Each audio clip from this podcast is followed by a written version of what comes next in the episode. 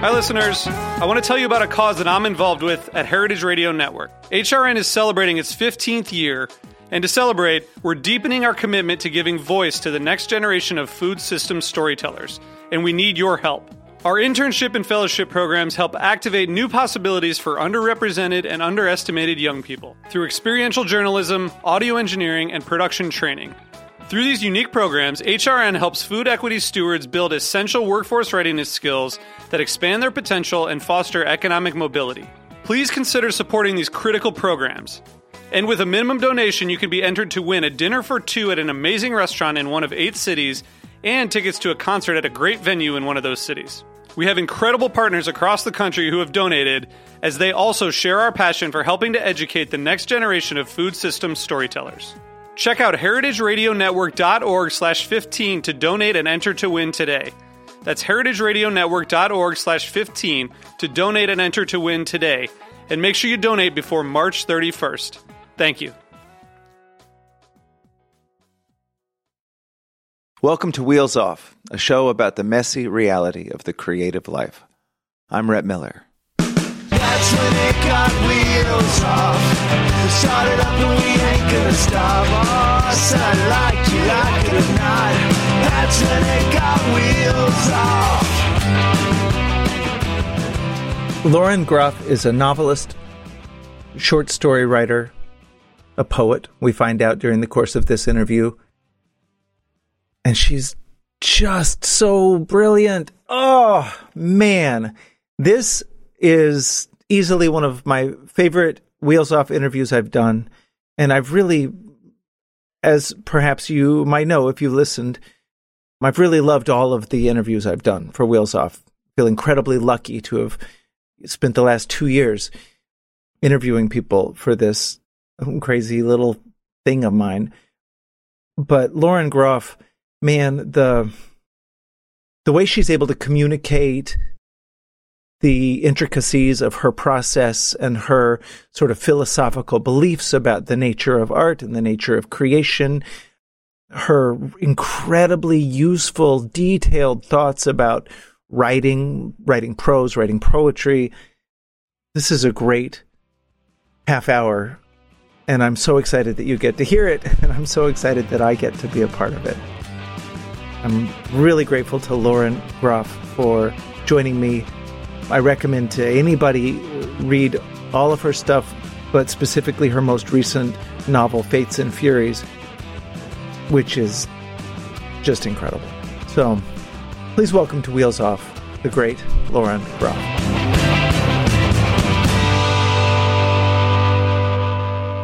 Welcome to Wheels Off, Lauren Groff. Thank you so much for being here. Thank you for having me. I appreciate it. Wow, this is truly an honor. I'm so excited. For the edification of our listeners, where are you joining us from? Gainesville, Florida, in the in the middle of a gloomy day. So I'm happy to be talking to you. That's so funny. So you wound up in Gainesville, Florida, even though you're a kid from the Northeast, right? Yeah, yeah. It, it was um, very much against my will. I did not want to be here, but like, eventually I came to love it. It's fine. It's great. It's good. That's so funny. And you're you're up in New York right now, yeah? Yeah, I'm in the Hudson Valley where we've got two feet of snow on the ground, and tomorrow they are predicting another six inches. So I missed snow for about ten minutes, and then I'm so happy not to be around it. I don't I don't envy you right now. Sure. Yeah, I'm a seventh generation Texan. So growing up in Texas, we had snow twice, and um, it took me ten years to even get okay with this.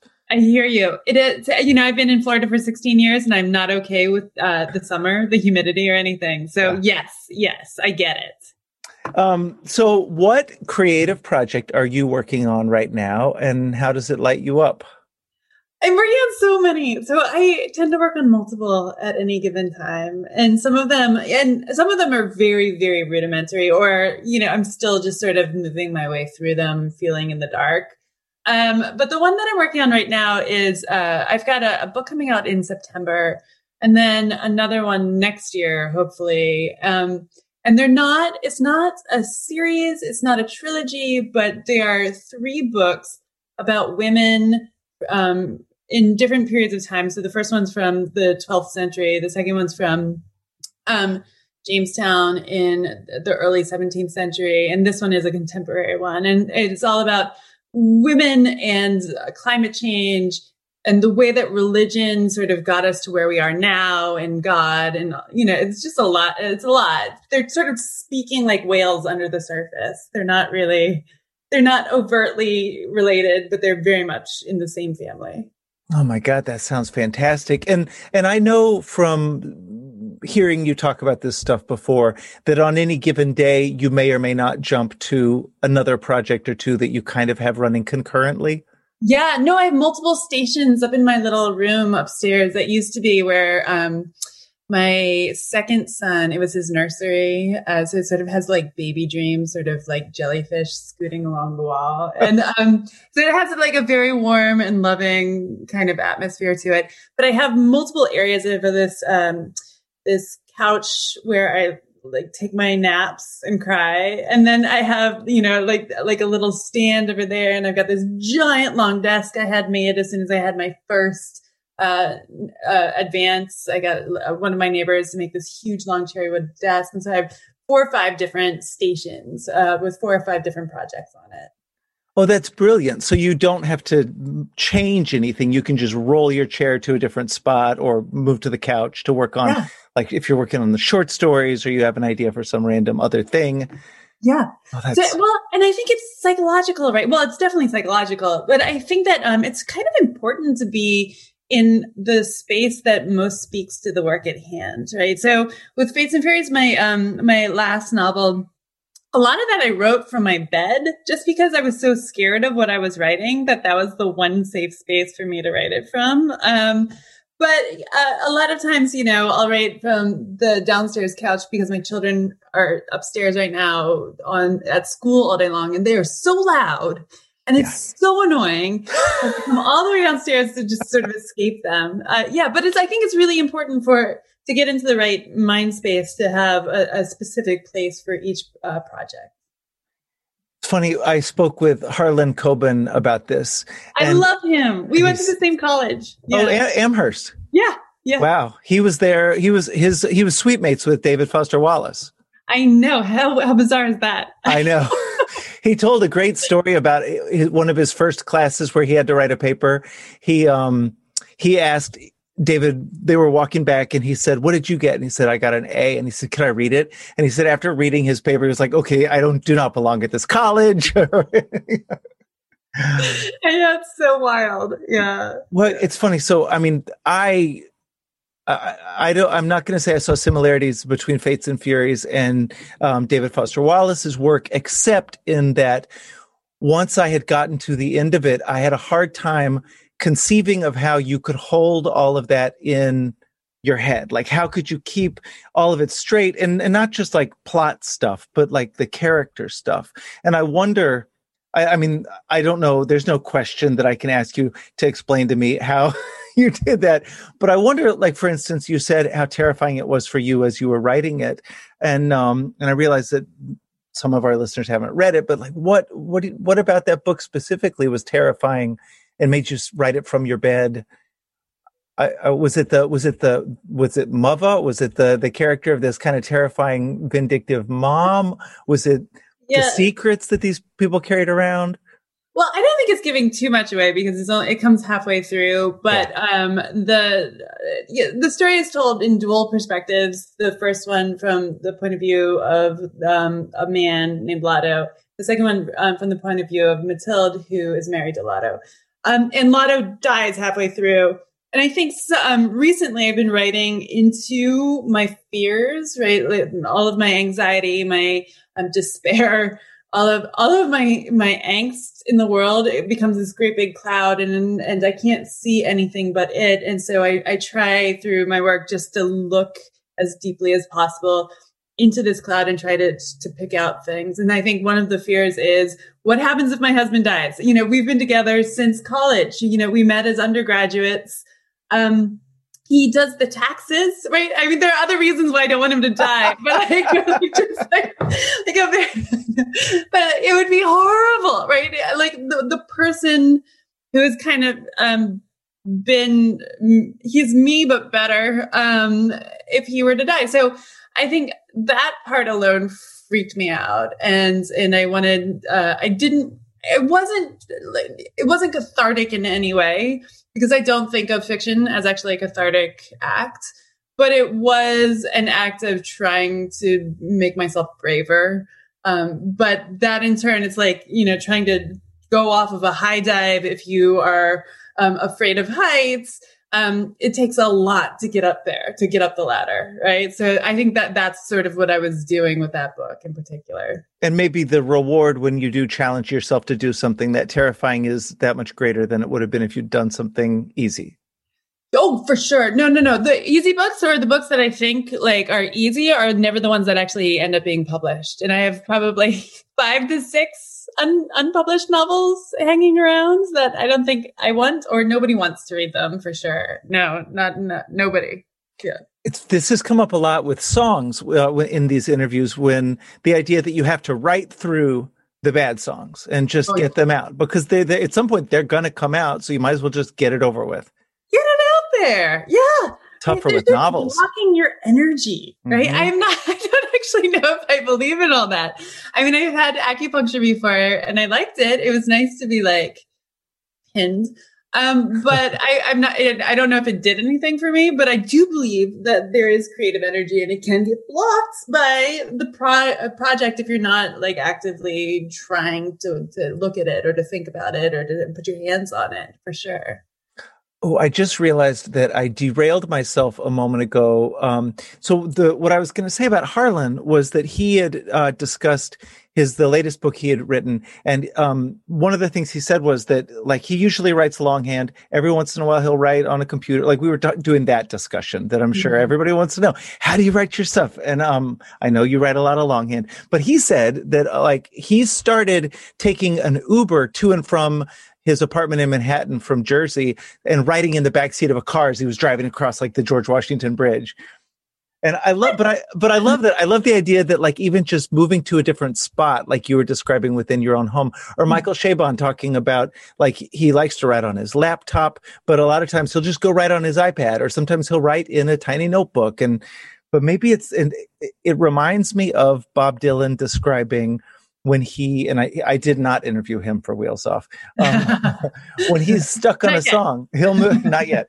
He'll move from guitar to piano to unstick himself. And I wonder sometimes if it's just like mechanical changes like that can sometimes unstick you.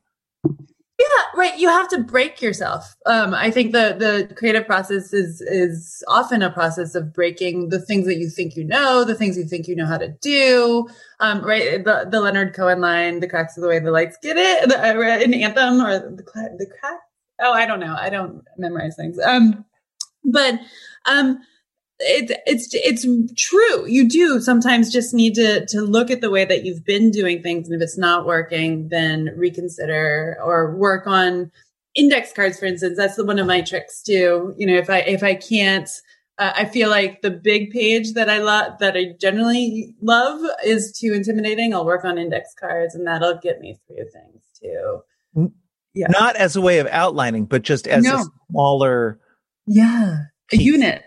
Yeah, it's less uh, bewildering to think about filling up uh, an index card, and then it also it um it forces the paragraph that you write to be uh, it uh, it has a lot of energy in it, right? It it just it forces the the small space um almost is it acts almost like formal poetry. It forces the the words into a form that they wouldn't otherwise take. I think. God, I love that. It reminds me of something I've heard you say before, which is that you approach your prose like poetry. Yeah, well, I started as a poet, um, and I'm not a good poet, but I, I stole a lot from poetry for yes, yes. Um, yeah, yeah, you know, and I, and I think that poets have it right in almost every way. They just, um, haven't figured out the way to get paid. but, but, but the, they're, the, in terms of being artists in the world, I think that they're, it's not like they're pure, but they, they get it, right? Like a poem is this discrete object that can be worked on continuously until it's done. Um, and a collection of poems is, you know, 100 poems long and they all interplay. And I think that sometimes when we think of fiction, we think of big slabs of words as opposed to the way that all of those paragraphs and all those words and all those chapters have to interlate. Um, and the way that they're all um, sort of in process of taking each other apart even as they're being built which is a thing that i think that poets do really really beautifully right so i yeah i admire the heck out of poets i read so much contemporary poetry and um, poetry of the past is like my favorite thing um, yeah, you, you, just steal. You steal as much as possible. I mean, not actual words, right? You don't plagiarize, but you do. You take I the the, the way that people work. Yeah, homage and inspiration homage and inspiration or um yes yeah mixing God, I'm sorry. I don't know if you can hear. My dog is freaking out. Little Ziggy never barks. Okay, good. No, you've got really good, uh, like a sound system going on. That's really okay. So, um, you talk about having started as a poet, and I know that you were, um, and th- these aren't your words; they're mine. But I know that you were some version of a world class athlete. No, definitely not world class. My sister is, not me. No. Oh, no, didn't yeah. you also swim competitively or something? Dive? Yeah, I and I, I swam. I played soccer. I ran, and then in college I did um, a crew. I, I rowed. Okay, but it's your sister that's really yeah no yeah she's super outstanding yeah. but I, I, guess what i guess my question and what i really love to hear about is sort of the the genesis of it for you or where you first realized that you wanted to do something you wanted to traffic in words you wanted to be a writer. Was there like an epiphany moment when you were a kid where you where you just knew this was it? Um i'm afraid of people just in general. And i think um back when i was a kid my my dog is now freaking out. Um back when i was a kid I um, would escape from social situations by reading, right? I mean, I think that that is a fairly general thing for a lot of writers. Um, and I, the, the one epiphany moment that I can identify was when my friend Lisa Succession gave me a book of uh, Emily Dickinson's poems, which are so complex and, and like intense and complicated, but they seem simple on the surface, right? Because she doesn't use, um, you know, ex- a lot of like large words. She's um, her imagery is as close to the bone. Her um, punctuation is eccentric. You feel like as a 12 year old, you could do that, right? Like, despite the fact that she's an absolute genius, right? So I was copying Emily Dickinson for a long time. Um, and I thought I was a poet. And I got to college, and I um, I couldn't get into any poetry classes for like three years, and I finally got into a fiction class, and that was the the fiction class was where I feel like my longing um, and the world itself sort of met uh, there because I was reading finally contemporary writers, and I was reading not just dead men because I right, which is what my entire schooling up to that point was because I I'm um, I'm a dual major in English literature and French literature. And so I basically never read past like 1960. And suddenly here's Grace Paley, here's Lorrie Moore, right? Here's Alice Munro, here's Toni Cade Bambara, right? All of these amazing, relatively contemporary women. And I, I thought, oh my God, right? Maybe I can't do it the way that they're doing it, but it's not impossible as a way of life. Um, and after that, I, you know, I graduated. I was a bartender. Um, my first day as a bartender, there was a, a double homicide in my bar. Oh, um, yeah, which is awesome.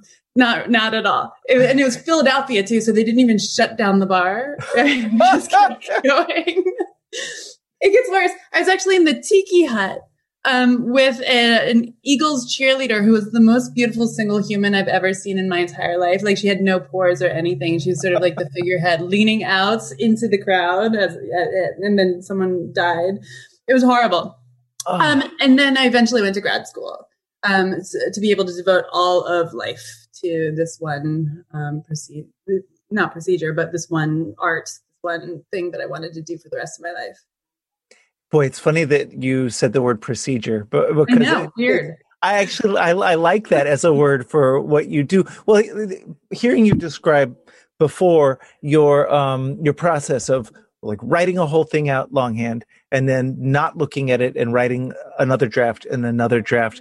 And I keep trying to imagine doing that and talk about holding it all inside your head. How closely do those drafts line up? I mean, are they completely different pieces of work? Absolutely. No, they don't. They they bear maybe a family resemblance, but they're not at all. I mean, the characters' names change, right? The form changes, the um, the structure changes, everything changes, the plot changes, uh, and the reason why I I do that and I write longhand is because well, I can't read my own handwriting on purpose, right? I'm trying very very hard uh, to allow failure into that first draft, and then um, the next draft, I sort of remember some of the things, and but I have a much much firmer grasp of the fundamentals, right? The the the foundation of the work, the um, uh, the sort of the the way that the plot should be. I have even scenes that I've written in the previous one that won't be in this one, but what they do is they they give to the next draft sort of a, resonance or a feeling as though there's life lived off the page, which is what you want from a novel, I think, Yeah, or a yeah. short story, right? You want to feel as though the characters have other lives in other rooms, and we're just seeing uh, this one selected short term in their in their lives. I think. Um, yeah, I I mean I love I love the process. It took me a really long time to get here and I wouldn't recommend it for everyone, but I do and I don't always do it, right? And sometimes with other projects too, I um I I either get it on the first draft or I absolutely need to write it in some other way, right? Either by index cards or on the computer or something else. Um, so it's it's all about the way that the book itself needs to be written, and I only know that by failing desperately on the first one, intentionally badly.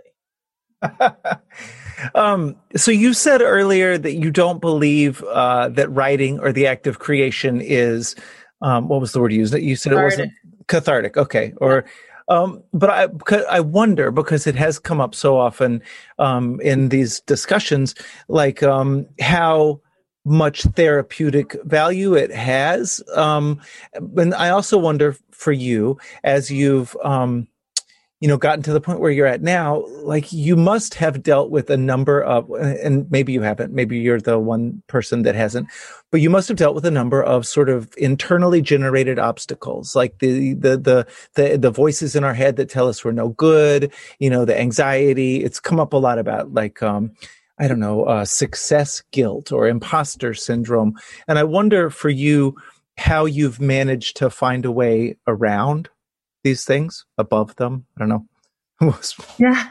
Well, no, I I would love to hear you interview someone who's like, yeah, no, everything's great. I, have never had an obstacle. I don't think it's possible. I don't think it's human. Maybe maybe they're just not human. Um, um, I so way back when when I first had my first book out, I I never thought that I was going to publish anything. To be perfectly honest, I was kind of astonished by the entire process.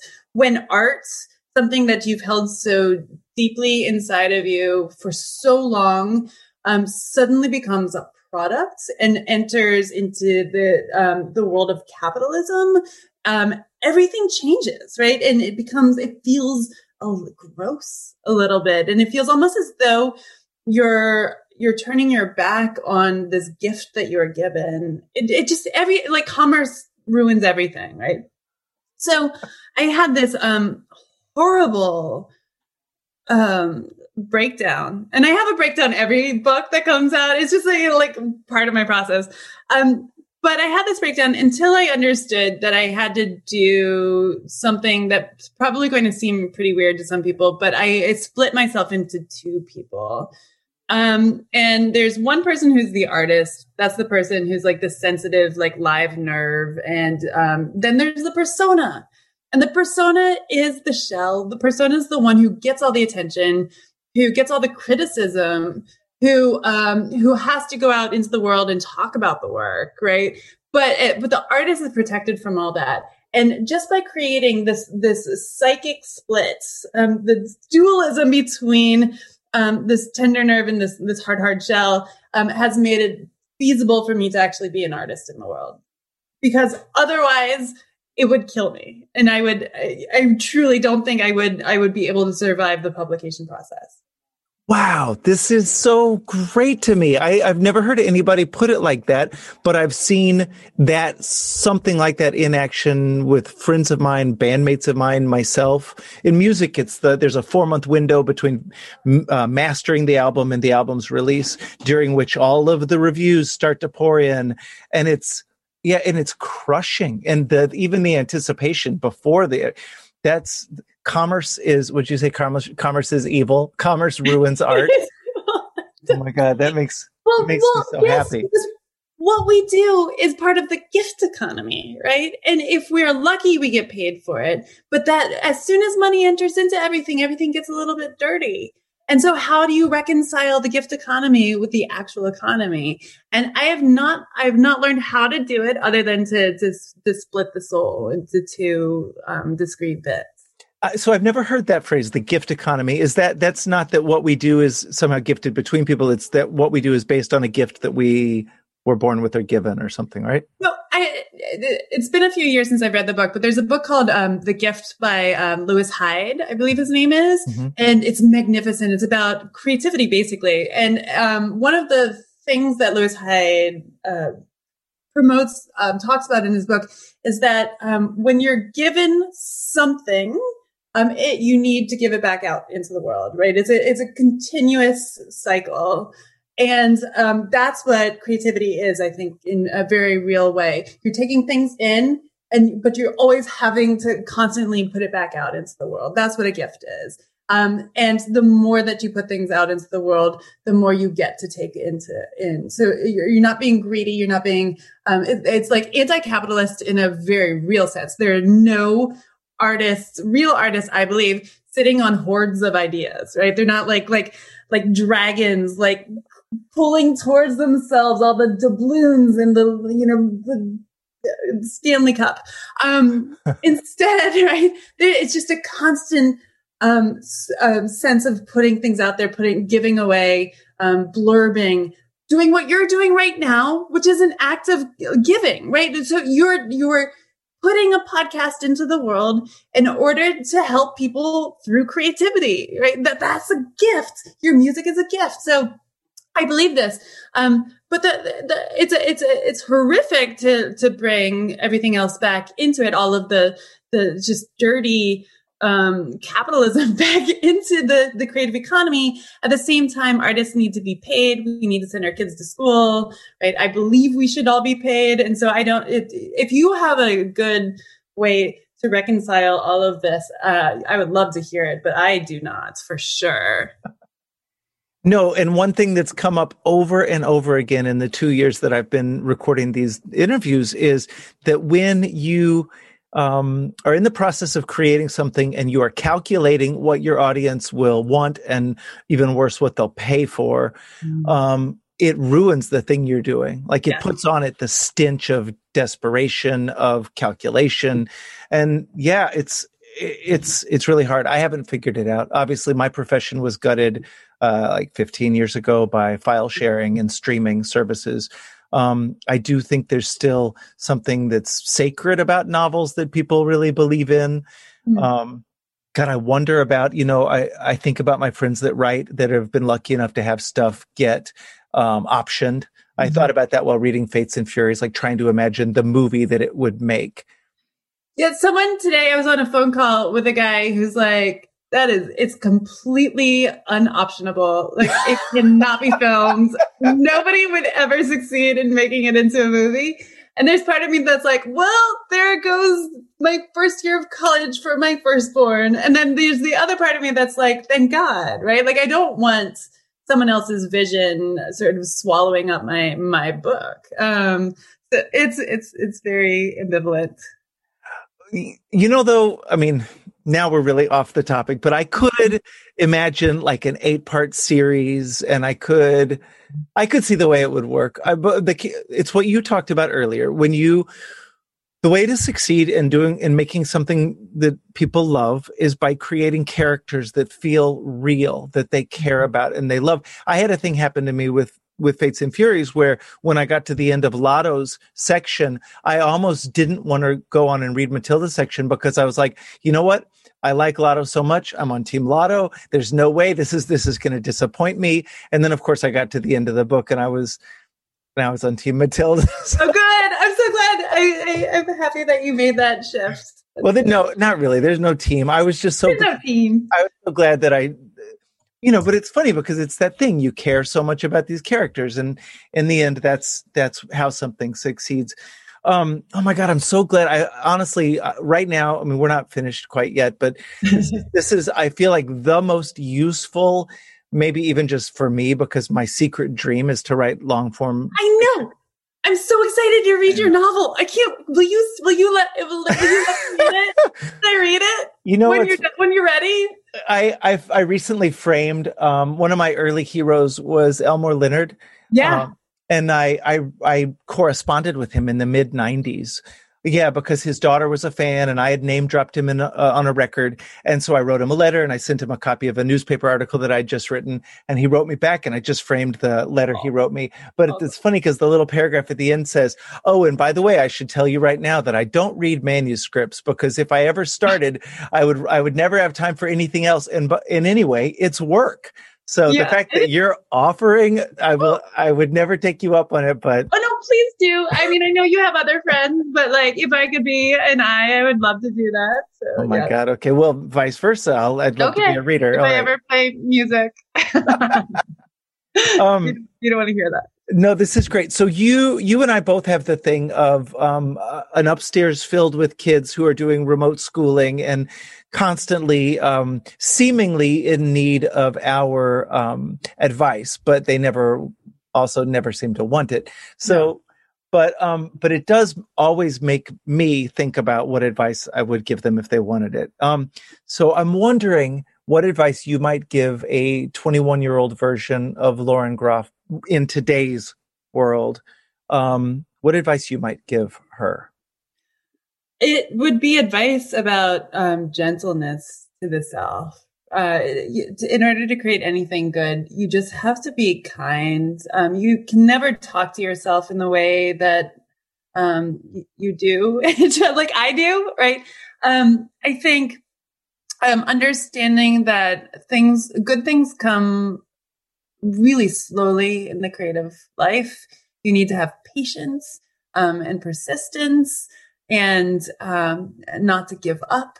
I think that some of the most talented writers I have met uh, just stopped writing. Uh, and it's it, the difference between, I think, a published novelist and a non-published one is just attrition. To be to be totally honest, I think anyone has can write a book.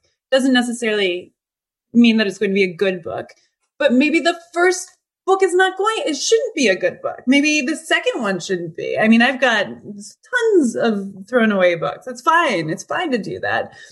Because each each project that comes out um had to come out uh, in order to get you to the project that will be shown in the world. So just be gentle um and to do the thing that I didn't know at, um, at well, I did know it at 20. I didn't know it when I first that I was a, thought I was a writer, which is that, um, artistic practice really is like practice, right?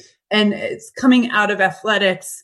Um, if you take two weeks off, it's really hard to grow those muscles back. So just touch the work every day. Uh, it doesn't mean that you have to, you know, write for three hours every single day. I know it's really, really hard, particularly with kids everywhere. But if you're just engaging with the work, thinking about it, um, rereading it, uh, you know, like changing a comma, it doesn't take that long to do. But you're, if you're touching the work, the work uh, will trust you back, uh, in, in sort of a, I, again, it's making me sound like a spiritualist, but, and I don't necessarily believe this, but I do believe that, um, the artist and the work, uh, exist in a sort of, um, tension. And if the artist uh, maintains and shows fidelity, the art will turn around and show the same thing back.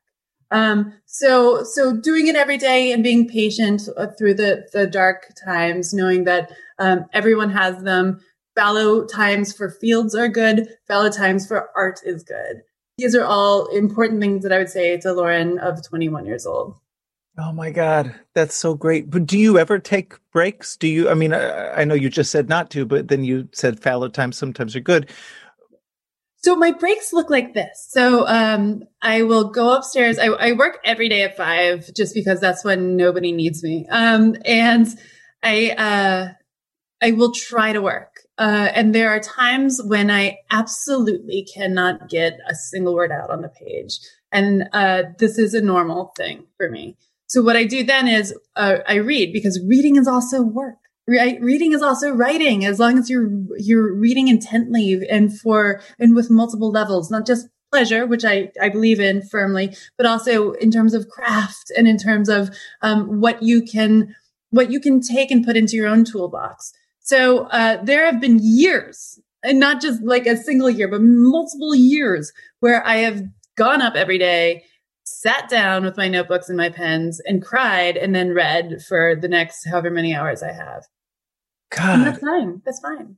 And you time essential. And you survived those.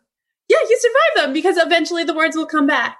And you have to, and uh, you know, it, it, it is, uh, I think artistic process is, um, is, is fueled by faith in a certain way, secular faith at least uh, where you just have to have faith that some someday you'll create something that you're proud of and that that uh, that will light up something in other people.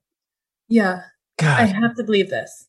Well, I got to say, this has been incredibly inspiring, and I'm so grateful that you sat down with me today. Thank you so oh, much. I, I love talking to you again. You're the most generous human being. It's just really lovely and fun. Thank you for having me. Uh, well, I can't wait for the next book and um, go make sure that those kids are okay. I'm going to go do the same thing. and uh, and good luck today. I hope the words come. Oh, thank you. They already have. Thank you. Eh, in the morning, 5 a.m. All right. Thank you oh, so much. Oh my God, 5 a.m. I'm sorry. You said five. When you said five, I thought it was 5 p.m. Oh, no. I get it. No, no. That's brilliant. Okay, excellent. It's a nobody needs me. Yeah. Thank you, Lauren. Take care. Thank you. Bye.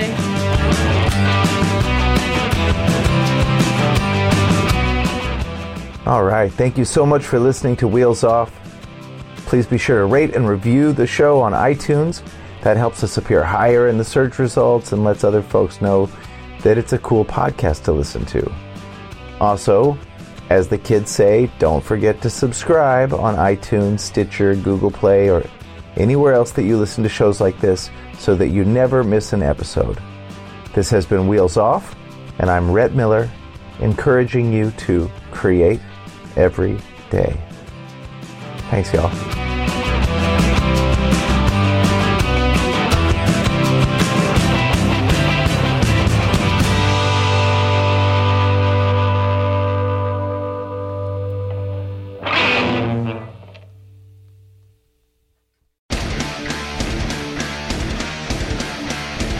Hey there, I am Johnny Christ from Avenged Sevenfold, and I've got a podcast called Drinks with Johnny you're going to want to check out. I sit down with a bunch of different people from all different walks of life, from professional wrestlers to actors, comedians, fighters, musicians, everything in between. I'm just looking to make some friends and have a good time doing it. So if that sounds like something you're into, go check out Drinks with Johnny, streaming everywhere now.